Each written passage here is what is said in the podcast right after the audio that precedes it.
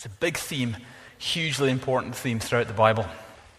A hugely important theme for our lives. Our lives dependent on this theme. Father, I pray tonight, God, as we come to study the Bible, I pray that you'd speak to us. I pray you'd speak right into our heart. I pray, God, for each one of us, God, you know exactly where every person in this auditorium's at. I pray, God, You'd do a work in our hearts. You'd take us somewhere, take us forward in life. Speak to us, God. Come, Holy Spirit, have your way among us. I pray for those who are needing your help tonight. I pray that you'd intervene for them, God. Do great things among us, I pray. In Jesus' name. Amen. Okay, there was a priest sitting in a confessional booth one particular uh, afternoon, and he was waiting for someone to come in and ask for God's mercy. And he was sitting around, and no one was around. It was all quiet that afternoon. But eventually, after a long wait, one guy who's totally drunk walks, staggers into the church and staggers into the confessional booth and just sits down in silence. So the priest is sitting there waiting for the guy to say something, but he's just sitting there in silence. So the priest goes to try and get his attention. The guy just ignores him. So eventually, after a long silence wait, he went, Excuse me? And the guy said, uh, There's no point disturbing me. There's no paper in here either, mate. That's the best joke I could find to link with mercy. So there was a book written by a man called Simon Wiesenthal, who was a Jewish writer. He wrote the book called The Sunflower. He was alive during the, the Nazi campaign and the Holocaust, and he was a Jew working in a military hospital. He'd been used to being treated like dirt. With his whole nation, they were being oppressed. One day, a nurse came into the area in the hospital where he was working and said to him, There is a Nazi officer a couple of rooms along here and he's requesting that he could speak to a Jew. Can you come and speak to him? And Simon Wiesenthal said, I want nothing to do with him. I, am not interested. No thanks. He said, No, he's asked specifically to speak to a Jewish person, and he's dying. He's got hours left. he's been severely burned. In fact, when you go in, you'll see he's wrapped from head to toe in bandages. You just see the occasional bit of flesh, the corner of the ear, a bit of his nostrils. Apart from that, he's just bandaged. He's in severe pain. He's only got hours to live, and he's asking to see a Jew. So eventually, Simon Wiesenthal reluctantly went through into the other room. And as he walked into the room, uh, the Nazi officer said, Are you a Jewish man, sir? Wiesenthal was a bit taken aback because he was getting a bit of respect from a Nazi. And he said, I am. And the Nazi proceeded to say, I have murdered many, many of your people. I've set fire to a building some weeks ago where 800 of your men, women, and children were killed. I stood there while babies were being thrown out of windows aflame. None of us did anything to help. I set that blaze. We burned them. Now I myself am lying here with a burned body because of an accident. And as I'm dying, I have a lot of pain in my body, but I have a greater pain in my soul. I want to be forgiven. I don't know where to turn. I've asked you to come and ask if you, as a representative of your people, would pronounce forgiveness upon me. Wiesenthal didn't know what to do or didn't know what to think. The man continued, I plead with you, sir, will you forgive me? Wiesenthal turned to walk away. Then the man begged, Don't leave my room. I cannot die without someone from your race telling me that I am forgiven. And Wiesenthal said that he struggled and struggled, but he didn't know what to do. Eventually, he turned around, walked out of the room, and slammed the door behind him. Years later, Wiesenthal wrote to 32 influential thinkers around the world asking them, had he done the right thing? 26 wrote back saying, yes, you did the right thing. Six wrote back saying, we're not sure if you did the right thing. Forgiveness is a big issue. Mercy is a huge issue. Whether you realize it or not, it has a massive impact on how you're doing and how you will do, eternally speaking. Jesus in Matthew chapter 5, verse 7, brings his next beatitude and says this Blessed are the merciful, for they shall receive mercy. Now, this statement was brought in the midst of a merciless culture. On the one hand, he had the Jews. Jewish leaders were ruthless individuals, very narrow minded, very legalistic, very hard line. And then on the other hand, there was the secular, the Romans. The Romans were barbaric. They didn't think, blessed are the merciful. They thought, blessed are the powerful. Blessed are the aggressive. Blessed are the vengeful. Blessed are the domineering. That was their mentality.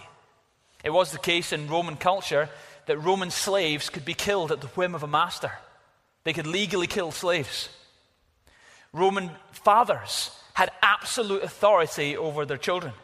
And when I mean absolute authority, what I mean is they were able to throw them into prison and make them, or make, sell them as slaves. They could abandon them.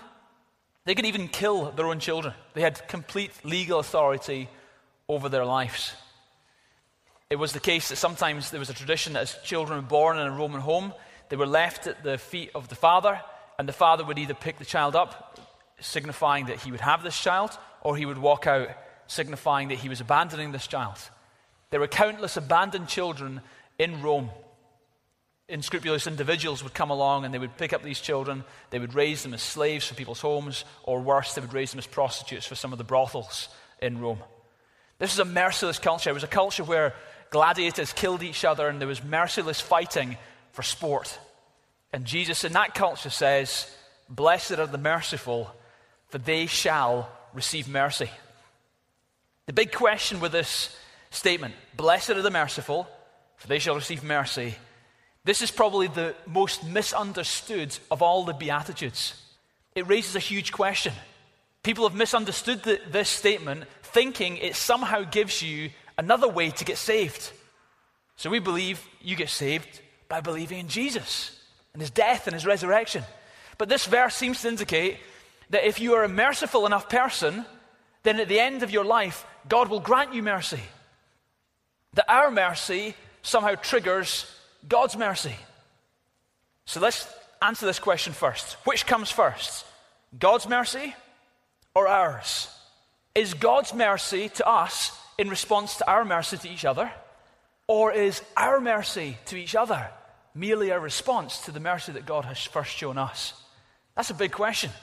If you can gain God's mercy ultimately by being a merciful person, it gives us two big problems in the Bible. And this is why I disagree with that. I disagree with it, number one, because if it's based on you being a merciful person as to whether God shows you mercy or not, I reckon we, none of us have got a chance. Problem number one. We ain't been that merciful. Number two, it contradicts a ton of other stuff that the New Testament says that it's by grace we are saved because of our faith in Jesus. And it kind of contradicts that completely. And I don't believe in a Bible that contradicts itself. I believe in a Bible that you get an understanding of seeing a verse in the context of the whole. And then you understand what the verse means. So I don't believe that's what's being said. Let me use another parable that Jesus told to describe to you what I believe is being said in this beatitude. Blessed are the merciful, for they will be shown mercy. Let's go to Matthew chapter 18, 23 to 35. And this is Jesus telling another parable, and I believe it answers the question we've just raised. Therefore, the kingdom of heaven is like a king who wanted to settle accounts with his servants. As he began the settlement, a man who owed 10,000 talents was brought to him. Since he was not able to pay, his master ordered that he, his wife, and his children, and all that he had be sold to repay the debt. The servant fell on his knees before him. Be patient with me, he begged, and I will pay you back everything. The servant's master took pity on him and cancelled all the debt. How much debt did he cancel? 10,000 talents. Doesn't say gold or silver, but he cancelled 10,000 talents. But when the servant went out, he found one of his fellow servants who owed him a hundred denarii. How much did he owe him? A hundred denarii. He grabbed him and began to choke him. Pay back what you owe me, he demanded. His fellow servant fell on his knees and begged him, Be patient with me, and I will pay you back. But he refused. Instead, he went off and had the man thrown in prison until he could pay the debt. When the other servants saw what had happened, they were greatly distressed, and they went and told the master everything that happened. When the master called the servant in, he said, You wicked servant, he said, I cancelled all that debt of yours because you begged me. Shouldn't you have had mercy on your fellow servant just as I had on you? In anger, his master turns him over to the jailers to be tortured until he should pay back all that he owed. This is how my heavenly Father will treat each of you unless you forgive your brother from your heart. Wow. It's heavy. It's very strong, it's very poignant. Jesus is painting a very strong picture in our minds here. But listen, this answers the question what comes first? Is it God's mercy or our mercy? Notice the servant, he was offered mercy. And in response to that mercy, he didn't offer mercy to someone else. The picture here is about not just a master and a servant, the picture here is about God and us.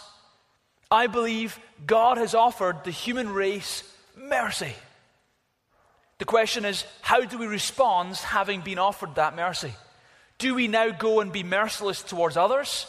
Or do we, in gratitude for the mercy God has shown us, show mercy to other people? That's the big question. God's mercy comes first. Our mercy is a response to that. This gripped me last night. I was looking at this, reading this passage through, and I, was, I, I thought, what are the amounts being tabled here? And I, I got out the best source of all information in the whole world ever, Google. And I Googled what, how much is a talent worth? Because it says the first man owed him 10,000 talents and was brought to him. A talent is worth 34.3 kilograms. Now, we don't know if it's gold or silver. Let's just take the lowest silver. A talent, if you had a, a talent weight necklace, that would be a seriously heavy necklace. 34.3 kilograms. that would be a very heavy necklace. Your head would fall off. That would be very heavy. A 100 talents, therefore, that was what the guy owed, was 343,000 kilograms of silver. According to today's currency, silver is worth 450 pounds per kilogram. That's the current figures. So, what this man owed, 10,000 talents, therefore, equals over 154 million pounds. That's if it's silver. If it was gold he was referring to, it would be multiple times more than that. Now, I don't know about you, but that'd take me a few years to pay back. that'd take me a few lifetimes to pay back that one. That'd take me dozens of lifetimes to pay back that one. He's describing a scale of debt that describes human to God debt. This is a debt a man owes to God. Human beings are utterly deprived. We're sinful. We have a huge debt before an eternal, holy God. That's what's been described in the first instance. The 10,000 talents. We have a 145, sorry, 145 million pound debt. And that relates to the debt God forgives a human being, the moral debt. Now let's look at the next. This servant, having been forgiven this huge debt, goes and finds another servant who owes him. And it says one of his fellow servants owed him a hundred denarii. Now, what's a denarii? Well, a denarii isn't a weight like a talent. A denarii is a duration, it's, it's a day's work. That's what a denarii is. One denarii is one day's work. So, a hundred denarii is the equivalent of 100 days' work or 100 days' wages. Now, that's a lot of money. But compared to 154 million, it pales into insignificance. And this relates to human to human debt. God doesn't belittle when you get hurt by a human being. That's not a small thing. 100 days' wages isn't small, folks. It's still big. But in proportion to 154 million, it's not much really. So, in response to God's mercy, forgiving us an eternal, colossal, several lifetimes debt, should we not, in response, be merciful to others? That's what's being said here. Dr. James Roscop said this When a man lives without mercy to others in God's world, he simply shows off the fact that he himself has never responded aright to the immeasurable mercy of God. The mercy a man has shown others is the fruit of a life touched by God's saving mercy, and this mercy will triumph over judgment. His own sins, worthy of judgment, are removed by God's working in his life.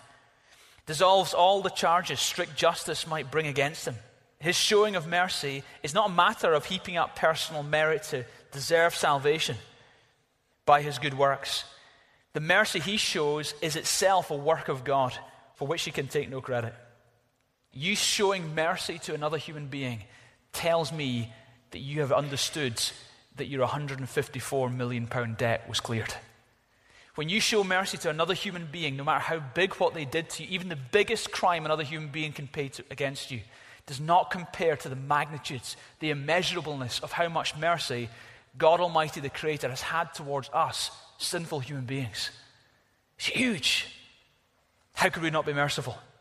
That's why it says in Jeremiah 22 16, he, talking about King Josiah, Josiah defended the cause of the poor and the needy, and so it went well with him. Is that not what it means to know me, declares the Lord? God's here saying, Here's a king, he was being merciful to the poor. That's an overflow of the fact that he knows me. God sees a saved person as a person who res- it results in a mercifulness towards other people. The hallmark of a truly saved person is that they are a merciful person because they know how much debt has been cancelled on their account. This kind of lines up with what we've been looking at in the last five weeks. We, we looked five weeks ago at the Beatitudes. We started with, Blessed are the poor in spirit. That's people saying, Do you know what? Without God, I've got nothing. And that's a human being saying, I am nothing without God. That's a poor in spirit person. That's your starting point. It moves on to, Blessed are those who mourn because you realize, man, I've got nothing without God, and man, I've got sin in my life. I need God's forgiveness. Then that leads on to blessed are the meek. Because looking at being poor in spirit and having sin in my life, man, how could I be cocky and proud? I need God.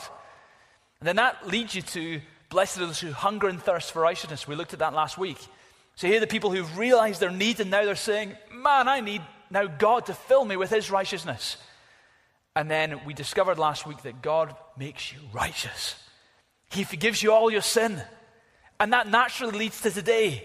Having God forgiven you all your sin, having that journey been gone, now you're forgiven. Out of the overflow of that being forgiven, you're saying, I'm going to be merciful. D.A. Carson said this The one who is not merciful is inevitably so unaware of his own state that he thinks he needs no mercy. It's like the alcoholic who refuses to acknowledge he's an alcoholic. Have you noticed that the alcoholic who refuses to acknowledge he's an alcoholic, the biggest problem he has is with other alcoholics? The biggest frustration he has with, this, with those alcoholics because he's refusing to acknowledge his own issue. The person who refuses to acknowledge their need for mercy, they will typically be very unmerciful towards others. It's the way it goes. But the person who is acknowledged and realizes the hugeness of God's mercy towards them, it comes a lot easier to be merciful towards others. So here's two big issues that we need to look at, and this is the order we're doing it. First issue is God's mercy towards us, and the second issue is our mercy as a result towards each other. So let's look at them. God's mercy towards us. First of all, God's general mercies towards all human beings. Whether people are believers or not, God has expressed mercy towards human beings. It says in Matthew 5, verse 45, He causes the sun to rise on the evil and the good, and He sends the rain and some more rain and a bit more rain on the righteous and the unrighteous. That's Scotland. Scottish translation of the Bible. We, we see God showers uh, rain on the righteous and the unrighteous. I think that this relates not just to physical rain, I think it talks about God's just general blessings, God's general mercies in life. We are exposed to all these goodnesses of God, whether you're a believer or not. It says in Acts 17 25, He Himself gives all men life and breath. In other words, every human being, whether they acknowledge God or not, exists, breathes, lives, has a heartbeat because God causes them to live. It's a general mercy of God. Thomas Morton, the Puritan, said this Every time you draw your breath, you suck in mercy. You are blessed of God. There's a story of an old Jewish rabbi uh, who one day in the town square met a very old traveler who was passing through the village. And uh, he said, because Jewish people are very hospitable, he said, well, Will you come and I can give you food and board? So the man came back to his house and he provided him with food, and he discovered this man was nearly 100 years old. In the course of conversation, the Jewish rabbi, who was very devout, asked the man, So what religion are you? And the old 100 year old man said, I'm an atheist. I don't believe in God. At this point, the Jewish rabbi got so upset, he stood up and slammed his fist on the table and said, You will not live under my house then. And he forced the man out of, the, out of his house. And he came back into the house, having slammed the door behind the atheist, and sat down with a, at his table with a candle, and his Torah opens. At that point, he heard God say in a very soft voice, Son, why did you turn that old man away? And he said, I turned him away because he's an atheist, God. I can't endure him even one night. And God said, Son, I've endured him nearly a hundred years. Didn't you think you could endure him one night? At that point, the rabbi got up and ran after the man and welcomed him back into his home like a brother. You see, God's general mercies are nothing to do with whether you believe in God or not. It's to do with the fact you're a human being and God values you. He has given you life and breath. And God shows blessing to people even who ignore Him and don't thank Him for it. That's His general mercies, but now there are specific mercies. His saving mercy. You see, many people have wrongly interpreted mercy. They've seen mercy as a kind of easygoing attitude. So if you upset me and do a crime against me, and I kind of say, ah, oh, we'll not really worry about it, don't worry. That's mercy. It's kind of, you're easygoing. You kind of brush under the carpet. Oh, it's not that important. I want to have to tell you that God is not easygoing. He's not easygoing. Here's three big facts. Number one, we're sinners. Number two, God will judge sin. Number three, if God doesn't judge sin and ignores sin and is easygoing, that would make him unjust. And then we'd all be in trouble. You see, if someone came and killed a very close relative of yours, and in the court case, the judge said, I'm quite an easygoing judge. I know it's the first time you've ever killed someone, so this time, I'll give you the benefit of the doubt, we'll, we'll just let you off with it. That wouldn't be merciful. That would be unjust. And you'd be so upset. How could that man do that? Because that's unjust. God is not merciful in an easygoing way. That's not what mercy means. God doesn't, can't ignore sin. If God ignored sin, God would be unjust. If God ignored injustices, he would cease to be just. And if God ceases to be just, this whole earth would fly off its axis. Everything depends on God being a just and upright God. So we have a dilemma. And this dilemma, I believe, is answered in John 8, where there's an episode in the life of Jesus. John 8, 2 to 11. At dawn, he appeared again in the temple courts, where all the people gathered around him. He sat down to teach them, and the teachers of the law and the Pharisees brought in a woman caught in adultery. They made her stand before the group and said to Jesus, Teacher, this woman was caught in the act of adultery. In the law, Moses commanded us to stone such a woman. Now, what do you say? They were using this question to trap him in order to have a basis for accusing him. But Jesus bent down and started to write on the ground with his finger. When they kept questioning him, he straightened up and said, If any one of you is without sin, let him be the first to throw a stone at her. And again stooped down and wrote on the ground. At this, those who heard began to go away one at a time, the oldest ones first until only Jesus was left, the only one without sin. Only Jesus was left with the woman still standing there. Jesus straightened up and asked her, Woman, where are they? Has no one condemned you? No one, sir, she said. Then neither do I condemn you, Jesus declared. Go now and leave your life of sin. One day you will stand before God.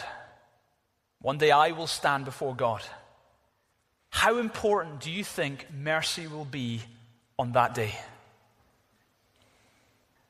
You're not going to get many things that are going to be anything as near important as mercy on that day. Here, this woman stood before God, and she stood condemned. The law that the Pharisees had risen against her was found in Deuteronomy 22 22, where it says, If a man is found sleeping with another man's wife, both the man and, who slept with her and the woman must die.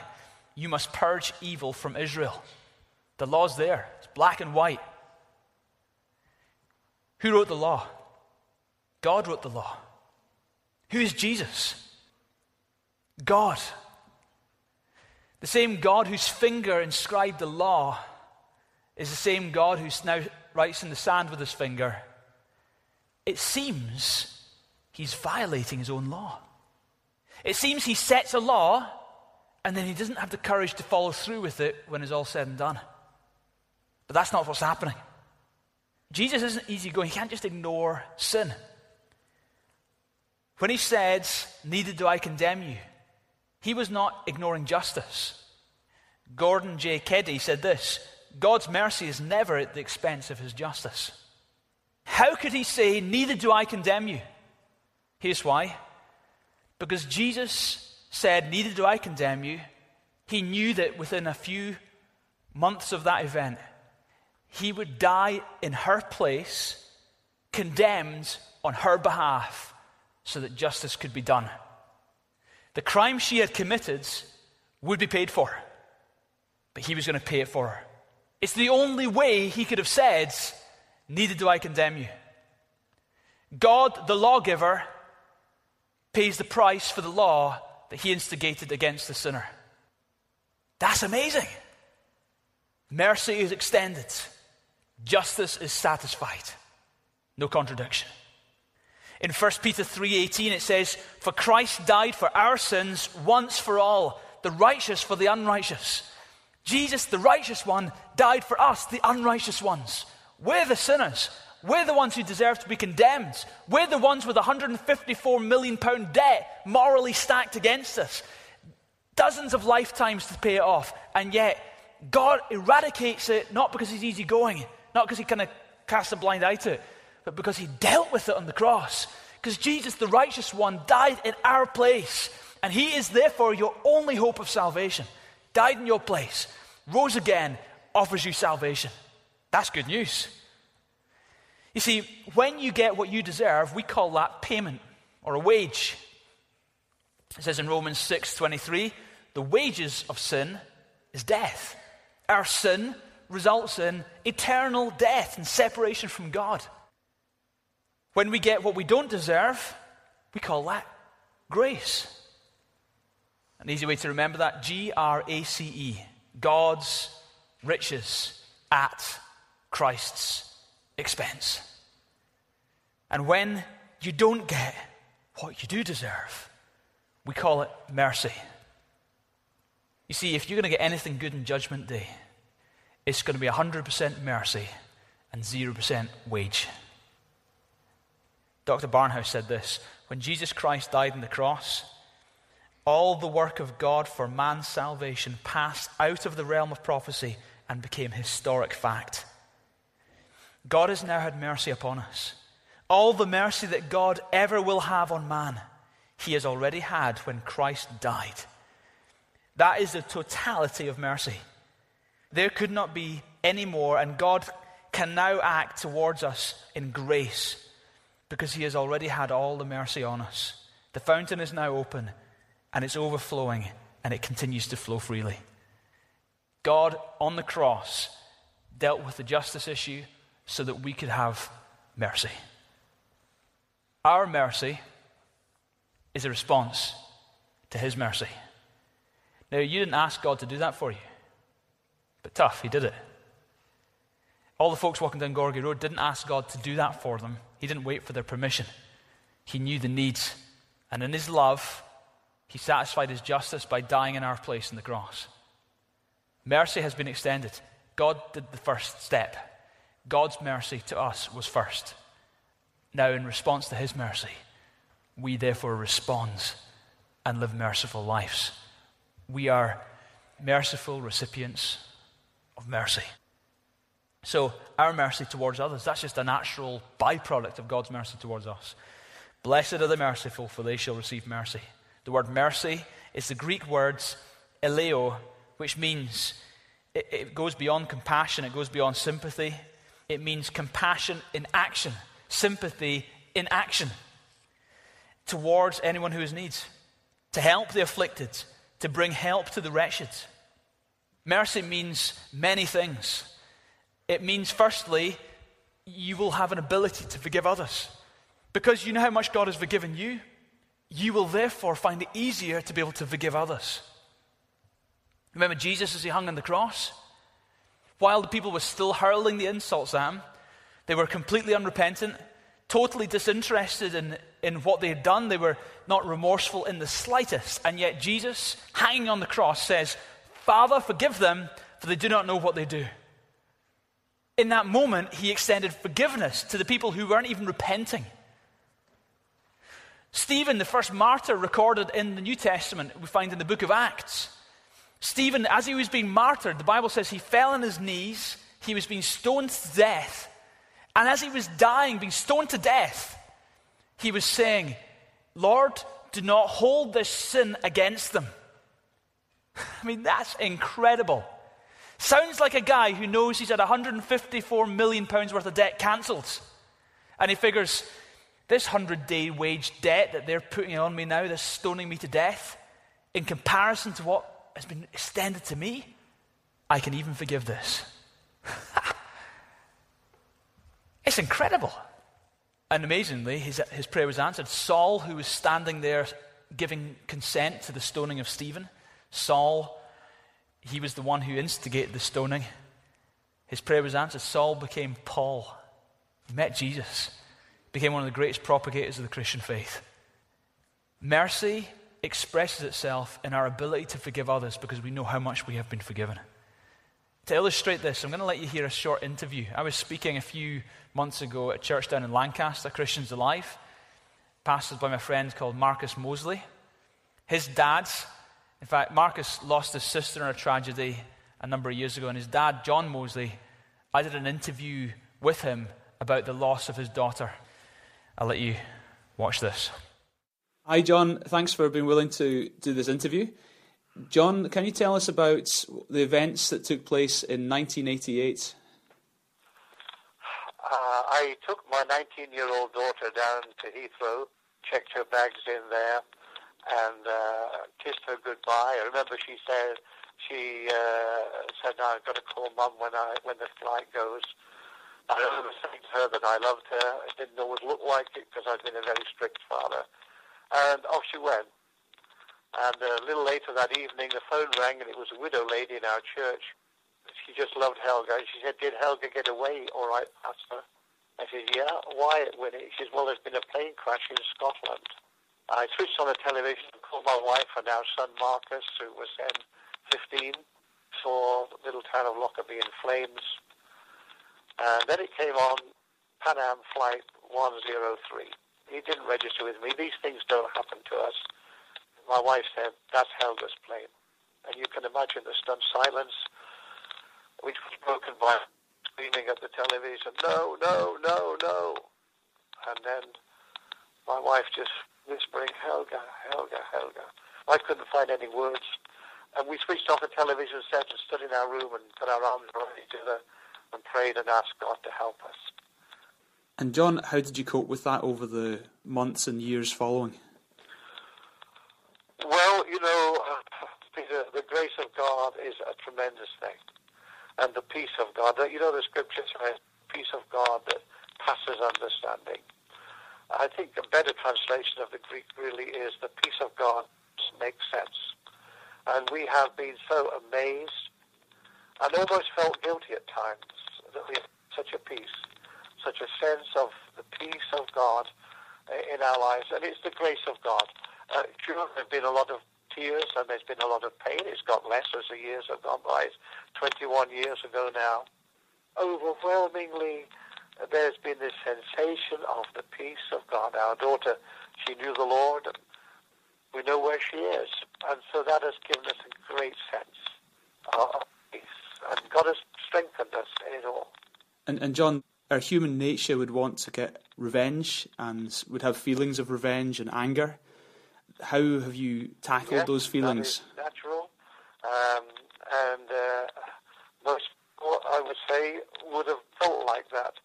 And if someone had asked me a week before it happened, uh, how would you feel about people who come on a plane to kill your daughter? I think I would have said, well, I hope I would react well, but I couldn't be sure. When it came to it, Peter, it was not difficult. We have never had any sense of bitterness, anger. We've never wanted revenge. We stood the next day in our home and we talked about it and we said, well, whoever did this, we pity them. But their lives are so small and so narrow and so lacking in joy that they have to do things like this for whatever their reasons, religious or political. John, what's amazing about this story um, is that you have gone on to get to know Megrahi. And can you tell yes. tell people a little bit about that? And he wanted to see me. I spoke to him on the telephone and told him that, as far as I was concerned, I didn't think he was guilty.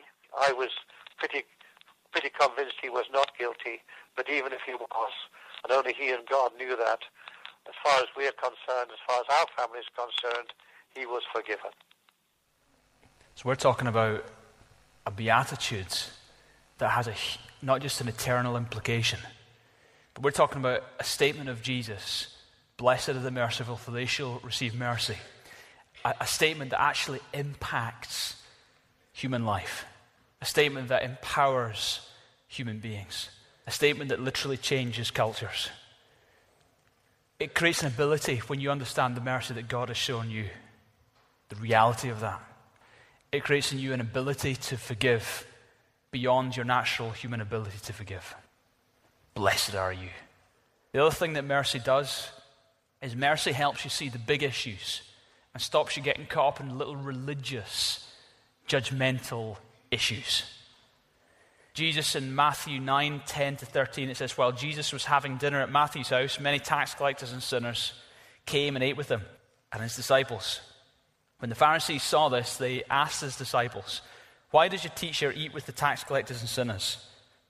On hearing this, Jesus said, It's not the healthy who need a doctor, but the sick. Go and learn what this means. I desire mercy, not sacrifice, for I've not come to call the righteous, but sinners. Jesus was quoting there from Hosea chapter 6, verse 6 where the prophet Hosea says, For I desire mercy, not sacrifice, and the acknowledgement of God rather than burnt offerings. Sacrifice and burnt offerings represent religious ritual, religious regulations, religious ways of doing things. The Hosea is making the point, and Jesus is reiterating the point. God's more interested in your ability to show mercy to human beings than he is in you ticking your religious boxes saying God's more interested in you having an authentic relationship, the acknowledgement of God, rather than He is in you ticking your religious boxes. So here was the Pharisees. They were more concerned that Jesus, this rabbi, was associating with riffraff. They were more concerned that Jesus was associating with unclean people. You're going to pollute yourself, religious Jesus. They were missing entirely the big point, and this is Jesus' issue. He said, You're totally missing the big issue. You're concerned about your religious tick boxes. I'm concerned about these human beings who happen to be sinners and tax collectors. God's concern is for people. And you might think, well, that doesn't really affect me, but it does. I'm very much against abortion. I'm strongly against it because I'm for human life. I believe in human life from the moment of conception. I'm against abortion passionately. But what about the lassie who's had an abortion, who now is suffering with mental issues? She's facing constant waves of depression. What's my attitude? Serves her right. The attitude has got to be we love the girl, we support the girl. You see, you've got your convictions, but don't allow your convictions to stop you showing mercy to another human being. See, you might be passionately against drug and drink abuse. And you're saying, well, they got that liver disease because of their years of abuse, so to be honest, they deserve it. And really, the NHS shouldn't support people like that because So, what you've done is you've got your conviction, and it's a good conviction, it's a true conviction. But you're allowing that religious tick box to become something that helps you, that causes you to miss the bigger issue of showing mercy to another human being. Mercy gives someone what they don't deserve. And that's not just about others, that's about me. Because if we're going to look at that, I've got to look at some of my issues. Mercy finally means helping other human beings. It says in Luke 10 25 to 37. On one occasion, an expert of the law stood up to test Jesus. Teacher, he asked, What must I do to inherit eternal life? What is written in the law? He replied. How do you read it? He answered, Love the Lord your God with all your heart, with all your soul, with all your strength, and with all your minds, and love your neighbor as yourself. You've answered correctly, Jesus replies. Do this and you will live. But wanting to justify himself, he asked Jesus, And who is my neighbor? In reply, Jesus said, Now just let me kind of stop there for a moment. Who is my neighbor was a hotly debated subject. You see, the Jews knew God's command was to love your neighbor. But what they were debating was, well, who's the neighbor? And many Jewish rabbis were propagating this think, thinking that the Jewish neighbor was the fellow Jew. When God said, Love your neighbor, he surely didn't mean love your Gentile neighbor, but he did mean love your fellow Jew. Keep it within the confines of God's people. Love one another, God's people. So when they were saying, So who is my neighbor? They were wanting Jesus' take on this current debate. Some said, No, neighbors include everyone. But many of the hardline Jews were saying, No, no, it's only Jewish people. Rabbi Jesus, what do you think? And in reply, Jesus said, A man was going down from Jerusalem to Jericho. He fell into the hands of robbers. They stripped him of his clothes, they beat him, and went away, leaving him half dead. A priest happened to be going along down the same roads, and when he saw the man, he passed by on the other side. So too, a Levite, when he came to that place, saw him, and he passed by on the other side.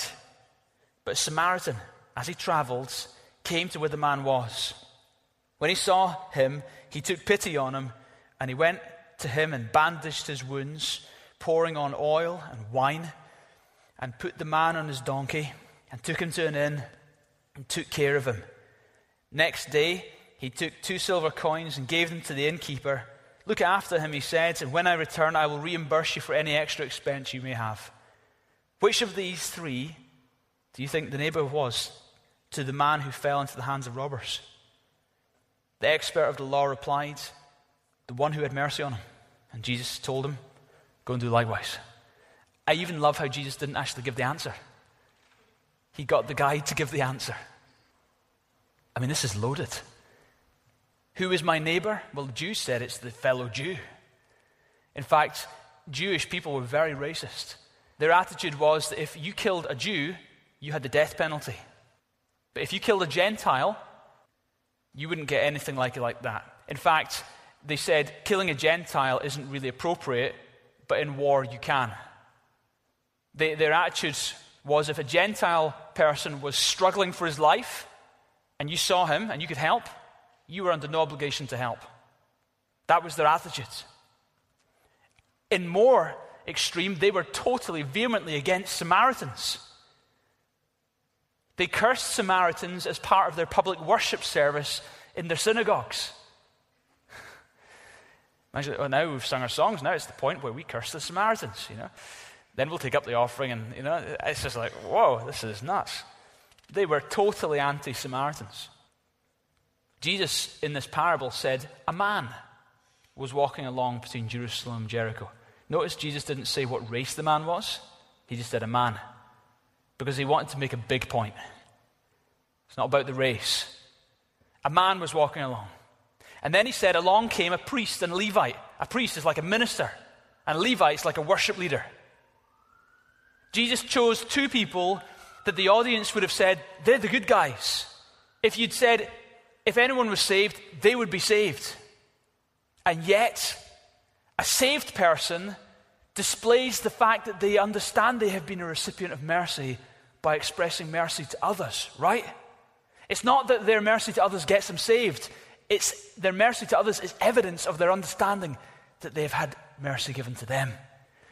And here, these people who were meant to be the saved ones the priests, the minister, and the Levite, the worship leader it didn't look like they were saved in this story. And then Jesus said, And along came the Samaritan.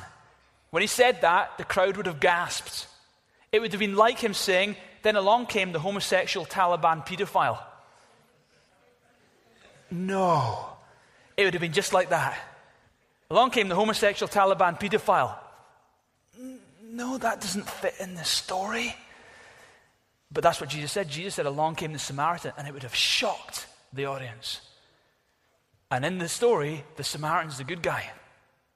And what happens? The Bible says the Samaritan, when he saw him, what did he do? He saw the man in need. You know, some of us are so absorbed in our own lives, we do not see needs. Some of us are so caught up with our own issues and own concerns that we literally cannot even see need around us. We're blinkered. We're consumed with self. And it's not that your issues aren't important and aren't serious. And it's not that God isn't concerned about your issues. It's that our issues have blinkered us and caused us to ignore everyone else's issues. The Samaritan saw. We need to learn to start to see. Lift your eyes. Life's bigger. There's people around you. They also feel. They also have lives. They also have hopes. They also feel letdowns. See. And then it says, when he saw him, it says, he took pity on him. What does that mean? It means he had an internal response to that person that he saw. So it's not enough just to see, you need to have an internal response to someone. This is moving now into the realm of mercy. Mercy talks about compassion, it talks about feeling pity for someone who's in a wretched situation. This is what happens. The Samaritan starts to have an internal response to this human being. Let yourself have that, folks. Don't harden yourself to the point where you don't want to feel that. I don't want to go there. I don't want to expose myself to that emotion. Go there. Allow yourself to feel it. Don't just see, allow yourself to feel something. When you see someone in need, don't just say, I'm not going to go there, I'm not going to feel it because I'm not the one to deal with it. The pastor, he'll deal with it. Or that leader in the church, they'll deal with their problems. Or it's okay, an ambulance will be along soon, I don't need to intervene. Or, I can't intervene, they'll sue me if I do. And as a result, we hold back the emotion. We stop ourselves, we, we give ourselves numerous excuses why we can't be the one to be moved about that situation. Allow yourself to be moved by the plight of human beings. And then it says, he responded externally. So he, he saw, he responded internally, then he responded externally. Because mercy isn't just compassion, it's compassion resulting in action. And it says he bandaged his wounds, he poured oil and wine on the wounds, he put the man on his donkey, he took him to an inn, he cared for him. The next day, he paid the man who's the innkeeper for the care he provided, and he said, When I come back, any more expense that is incurred by this man, I will cover that bill as well.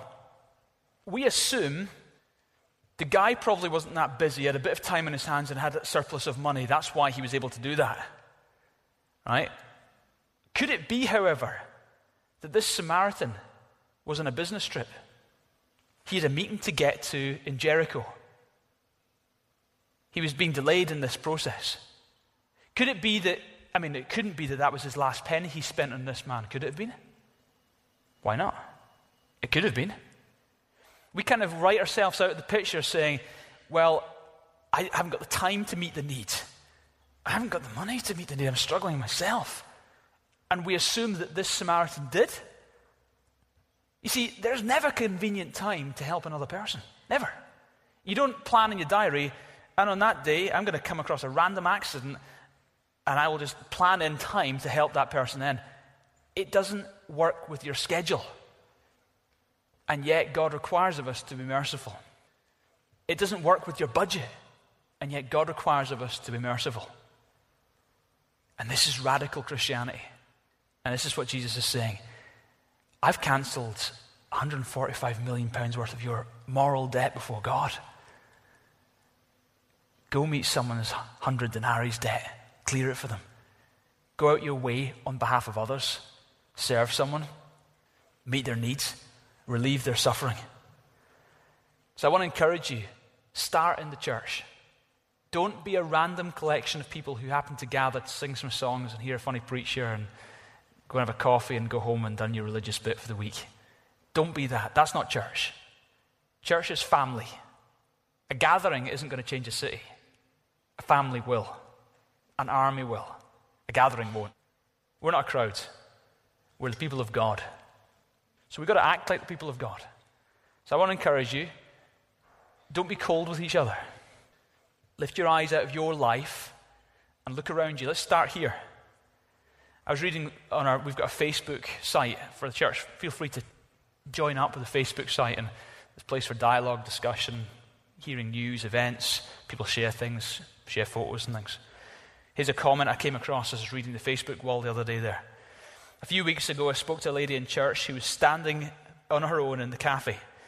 She'd been coming to the church for a year, she told me, but she didn't have a friend in the church, not even a Sunday friend.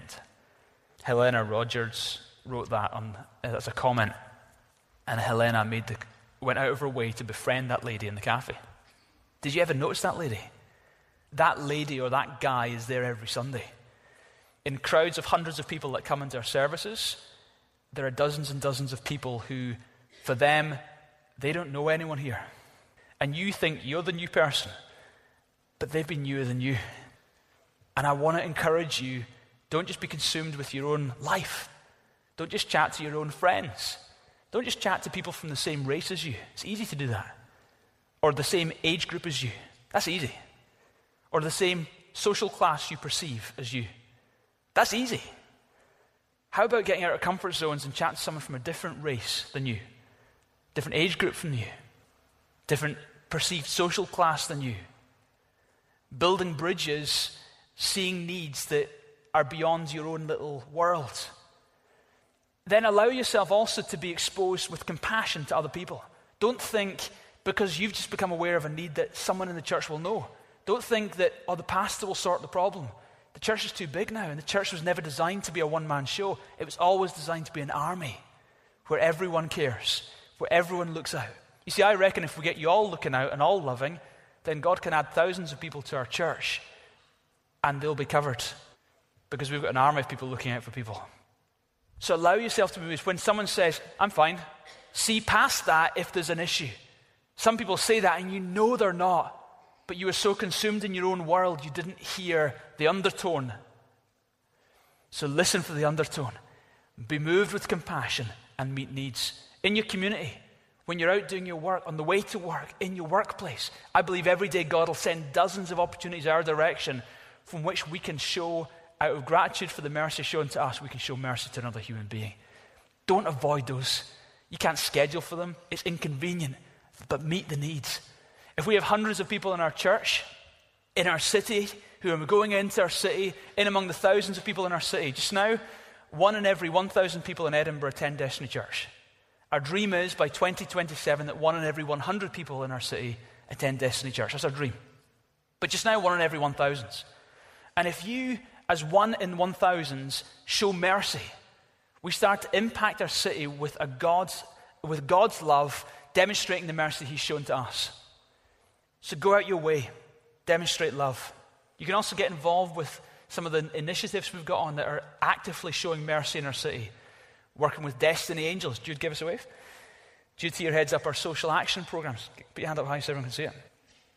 Jude heads up Destiny Angels, which is a call centre that people can phone in. And we mobilise people in all over the city to help meet needs. We send out food parcels to people who are hungry on our doorsteps in Edinburgh. Every week we've got people working in Gorgian and Leith and two of the quite deprived housing areas, we're doing adopt a block, cleaning stairwells, picking up litter, offering to pray for people. We're doing homeless, we've got two teams of homeless teams going out through the week feeding the homeless, and on Saturday morning feeding the homeless through our caravan. Why not get involved with some of these initiatives? Be let's be a merciful church that embraces the city. You can also, Jude's heading up a team of people going to Los Angeles next summer. If you're interested in going in that trip, go to destinyedinburgh.com forward slash dreamtrip.aspx. And that's an opportunity to be part or partner with a great church over there in Los Angeles where they're literally feeding thousands of people every day, making a huge impact. They're really setting the bar high of what a church can do in terms of massive impact.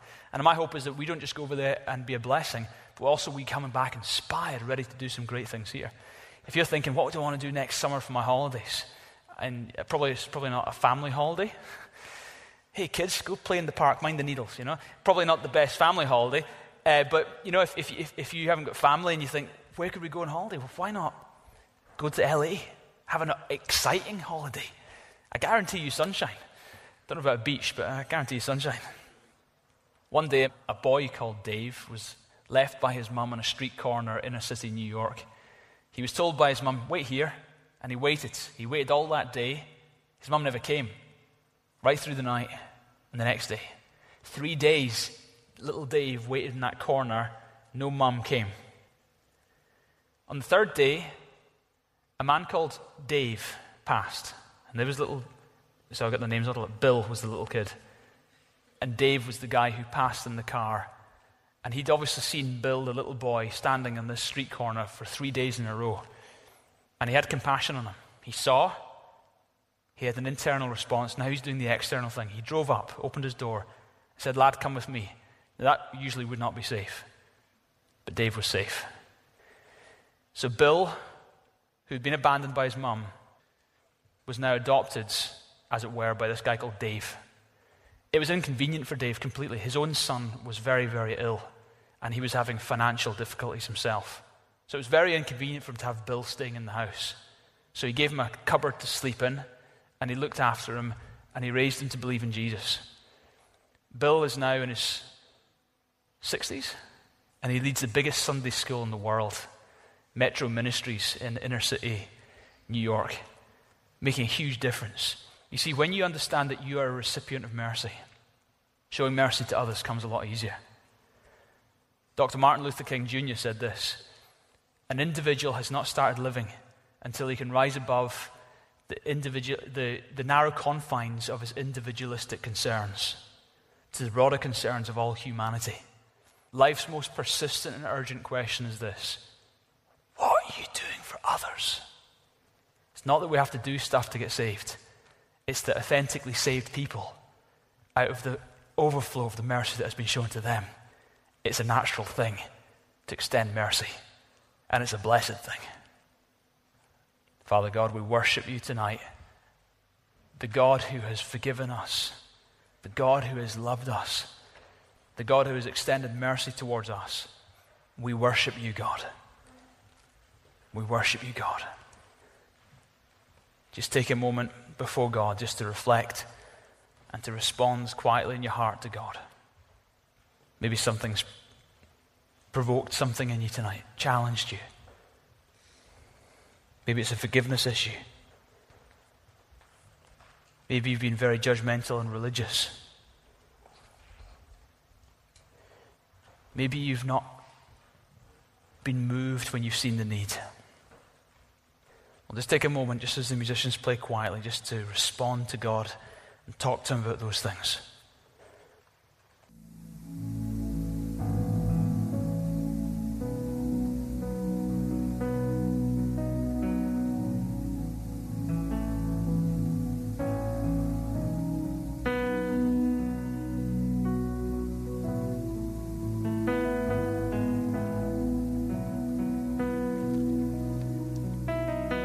Said, Blessed are the merciful, for they shall be shown mercy.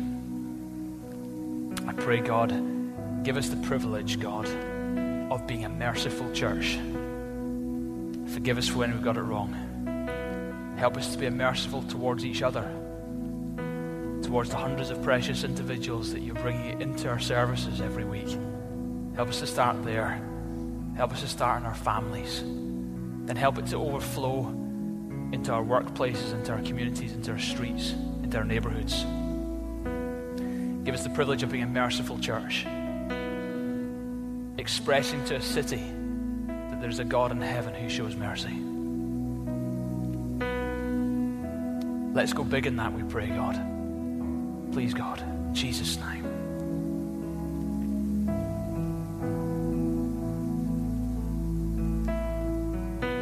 Some of you hanging on to long standing unforgiveness issues with other people.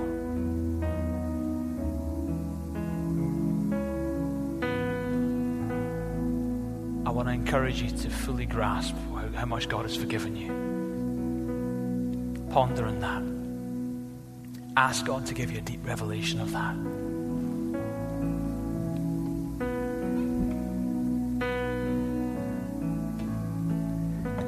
While we're praying, that there might be some of you here tonight and you know that you don't really think you're saved. You're thinking about God's mercy and you're thinking, well, I don't know if I, I've experienced that mercy. The question is, when you die, are you going to heaven? The question is, have you known God's total forgiveness in your life? Have you become a recipient of God's mercy? Even though He did it for you on the cross, have you personally engaged with that and accepted that and made that your forgiveness? Made that your acceptance? If you haven't, why not make that decision just now? If that's you tonight, I'm going to help you do that just now. If you're here and you're saying, Peter, I need God's total forgiveness, I need to be saved, I want God in my life. If you're saying, Peter, I'm willing to put my faith in Jesus who died on the cross and rose again, I'm willing to let him be Lord of my life and to start to live for him instead of me. If that's you tonight, then allow me to lead you in a prayer. Make that decision. Pray with me just now. If that's you, just quietly under your breath, repeat this prayer after me. Pray, Dear Lord God, thank you for your incredible love for me. Thank you that you were willing to die in my place, paying the price for the sin that I'd committed, so that I could experience forgiveness and mercy. Thank you, Jesus, on the third day you rose from the dead. Thank you, you're alive right now. Come into my life and forgive me. Give me a new start, I pray. Jesus, I declare you to be the Lord of my life from now on. And to the best of my ability, I will follow you. Thanks for hearing my prayer and accepting me tonight as your child. Amen. Keep your eyes closed. If you prayed that prayer, I believe God heard you. I would love the privilege of praying for you. In order to know who I'm praying for, if you prayed that prayer, can I just ask you to do a very simple thing? Just identify yourself by quickly raising your hand. And then in a moment, I'll pray for those who do that. Just if you prayed that prayer, made that commitment, just pop your hand up just now, then pop it down again. Is anyone like that today? Thanks. Anyone else?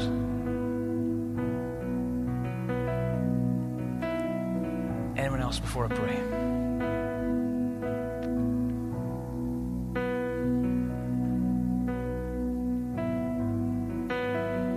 Opportunity. Is anyone else? You prayed that prayer. Before I pray, put your hand up. Okay, God, thank you so much for this precious in lass. Thank you, she's prayed. Thank you, she's asked you for forgiveness. Thank you, she's accepted what you did for her on the cross. And I thank you, God, according to your Bible. In that moment, your Bible says that she's saved. I pray, God, that she would know the immensity of your love towards her. I pray right now she would know the hugeness of your forgiveness. That God, as she has put her faith in you, the Bible says she's saved. That you're her father and her life is in your hands. I pray, help her now, God, to live for you tomorrow and for the rest of her days. And help her to find a good church where she can grow in her faith. In Jesus' name. Stand. We're going to worship God to end the service.